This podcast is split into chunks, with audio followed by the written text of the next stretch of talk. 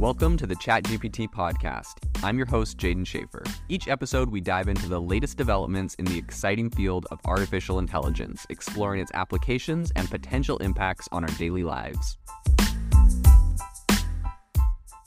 In the spirit of building in public, I wanted to give you all an update. Last week, I announced that we opened up the waitlist for AI Box, which is our no code drag and drop AI app building platform and marketplace. I'm super excited that over 1,500 of you have joined the waitlist so far. If you're not on it yet, it's not too late to join it at AIbox.ai to get priority access to the platform. In addition, we've had a ton of interest from investors on the project reaching out to me at jaeden at AIbox.ai.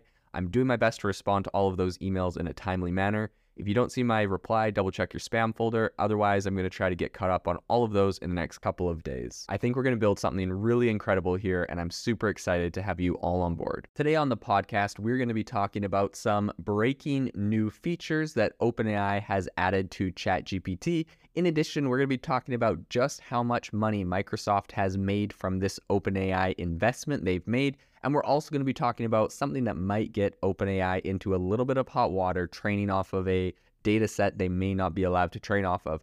So, without further ado, let's jump into the podcast. The first story I want to talk about today is the fact that OpenAI launched a number of new features for ChatGPT. And in a previous podcast, I talked about some uh, new coming soon features that some people had been able to kind of reverse engineer from looking at some uh, code but this is not those features. This is something actually completely new. So OpenAI actually announced several different updates um, to the GPT 3.5 Turbo and GPT-4 models, and essentially they're looking to increase, uh, you know, their functionality and their usability for developers. So I would say one of the most significant updates is the introduction of a function calling capability in the chat completion API.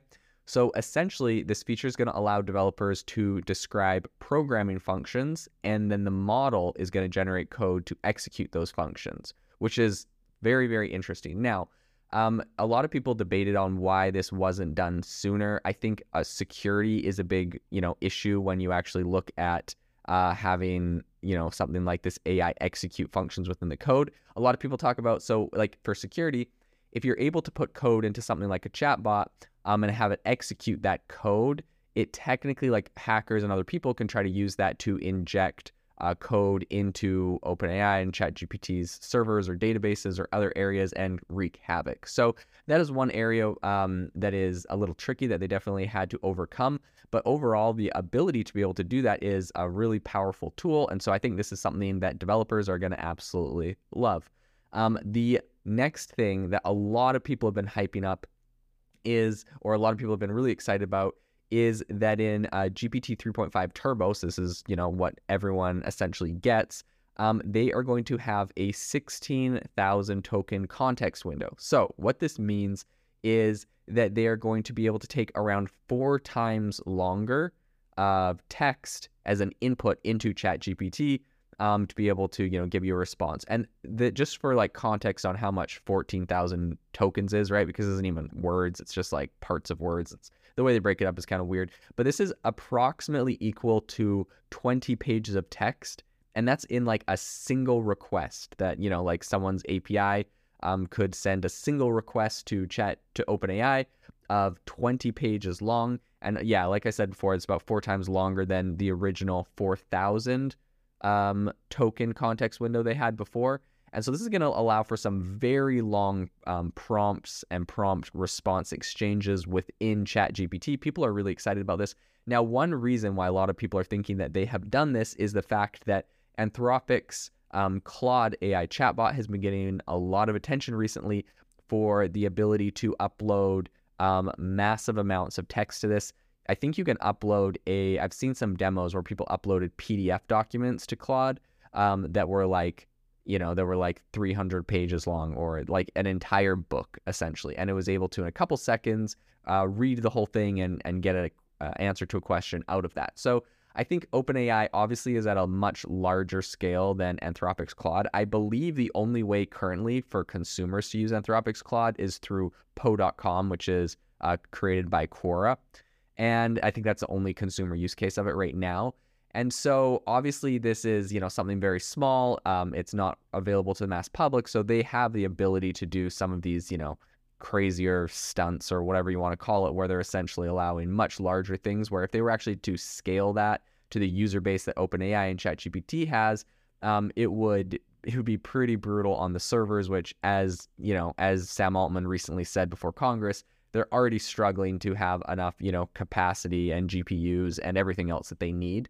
So I don't believe that ChatGPT would able to would necessarily be able to do uh, something like an entire book, but 20 pages already that's pretty incredible. So this is a, a pretty massive update that's going to be integrated.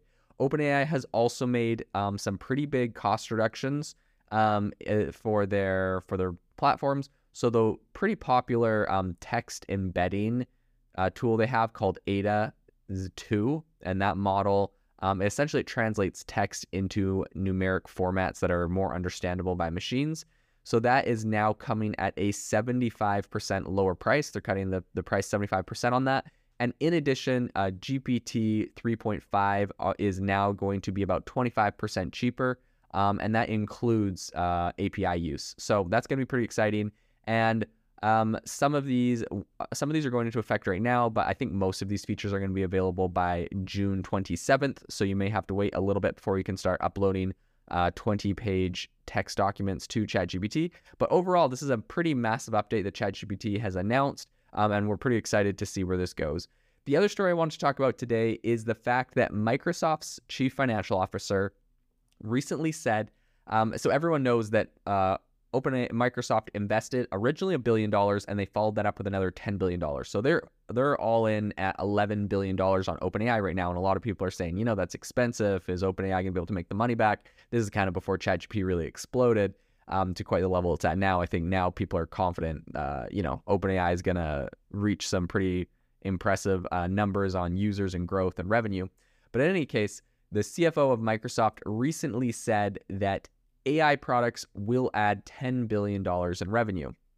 And so she told investors that, um, and she included, you know, OpenAI um, contributed uh, at least $10 billion to the company's revenue, she said. She didn't specify the time period over which that happened, but Microsoft generated around $198 billion in revenue uh, last year. Um, and the next generation AI business will be the fastest growing so, what she said is the next generation AI business will be the fastest growing 10 billion business in our history, she said. Um, so, while Microsoft currently is really benefiting from all these new AI features, they aren't free. And that's why they're able to, you know, make uh, money off of them. The company so far has invested into ChatGPT pretty heavily, and they've done that in a couple different ways. Number one is with cash, and number two is with cloud credit. So, they've actually given uh, OpenAI a lot of cloud credits for their Microsoft Azure cloud computing platform, which has helped uh, OpenAI really train their their uh, train their models well. And in addition to this, Microsoft actually spent 1.2 billion dollars to build a supercomputer that runs um, OpenAI's models. So that's something not a lot of people know, but they've actually they've helped in a lot of different ways. They've been a very strategic partner. Um, and so essentially, Microsoft stands to get a significant chunk of the profits from um, OpenAI that has been integrated into its own business. So, all the different ways that OpenAI has automated things within Microsoft and all the cost savings just from their own company um, is definitely another area that you want to take into account. So, I think since February, Microsoft has added new features powered by OpenAI um, to most all of its software. You know, you've seen in PowerPoint and Excel and uh, Word and everything else.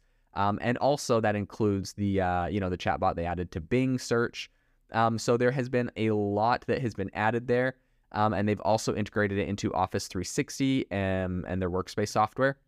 So Microsoft, I think one of the main ways that they're making this $10 billion back is that they're charging a pretty significant premium to customers of their um, AI powered Office 360 features. Um, and so they also, in addition to that, have the ability to resell OpenAI software to customers um, on Microsoft Azure cloud platform. So I've talked to companies um, that are actually doing this right now, where essentially they're able to run their own instance of ChatGPT um, on Microsoft Azure, where it keeps all of their company's data private and on their own server, and they're not worried about it ever being used to train um, the OpenAI model. And so, you know, that kind of gets over the issues that people like Chase Bank and some others had uh, you know, Sony as well that banned ChatGPT because they're worried about, uh, you know, private uh, company data getting leaked through that. So this is pretty impressive. Microsoft is definitely making a lot of money from this. And I think that, you know, that $10 billion investment into OpenAI was definitely a big win for the company. That's going to help them to really invest in growth and um, everything they're doing to push the entire industry of AI forward, and potentially for any lawsuits they may face. Um, I recently saw an article on the information, which was talking about the fact that, um, like, essentially, Google last month, when they upgraded their Bard chatbot, they added a new kind of machine learning model that can um, better understand conversational language. And the idea is that it can compete with ChatGPT. Um, and in addition to that, they said, you know, one of their biggest uh, competitive advantages that they have YouTube. So YouTube is the single biggest and, you know, arguably the richest source of imagery, audio, and text transcripts on the internet. And uh, Google researchers have been using it to develop uh, really their next language model, uh, Gemini. So, according to a person that has a little bit of info on what's happening there. The value of YouTube has uh, not been lost on OpenAI either, because apparently the startup has secretly used data from YouTube to train some of their own AI models. Um, and so I think this is going to be really interesting uh, to see how that plays out. Um, if that leak gets them in trouble, if YouTube or Google try to sue, if that's against their terms of service, and kind of what happens there, right? We know that OpenAI is uh, you know, trained on a vast number or a vast data set of the internet. But for the most part, you know, they were able to get licenses and access. You know, YouTube gave them access to their API and Reddit gave them access to their API. Um, and now that all of these companies are seeing how valuable their data is, you know, they're shutting it off. You see this massive, you know, uprising on Reddit now that the their API is getting the price of it is getting, you know, massively increased. And, you know, Elon Musk shut off OpenAI's access to Twitter's data and their API. Um, so it's going to be really interesting to see if OpenAI gets in trouble from YouTube for uh, training based off of that data set as well. And this is an area we'll definitely have to continue watching into the future. We just launched our AI Creators Discord community. If you're looking for a really kind of hands on and innovative place to talk to other people making amazing things in AI, you need to join this community. Obviously, it's a lot more interactive than a podcast where we can actually share prompts and software and tools that we're using to create really interesting use cases. We'd love to have you join and become part of the community. If you don't use Discord, there's also always the Facebook group. I'll link both of those down in the description.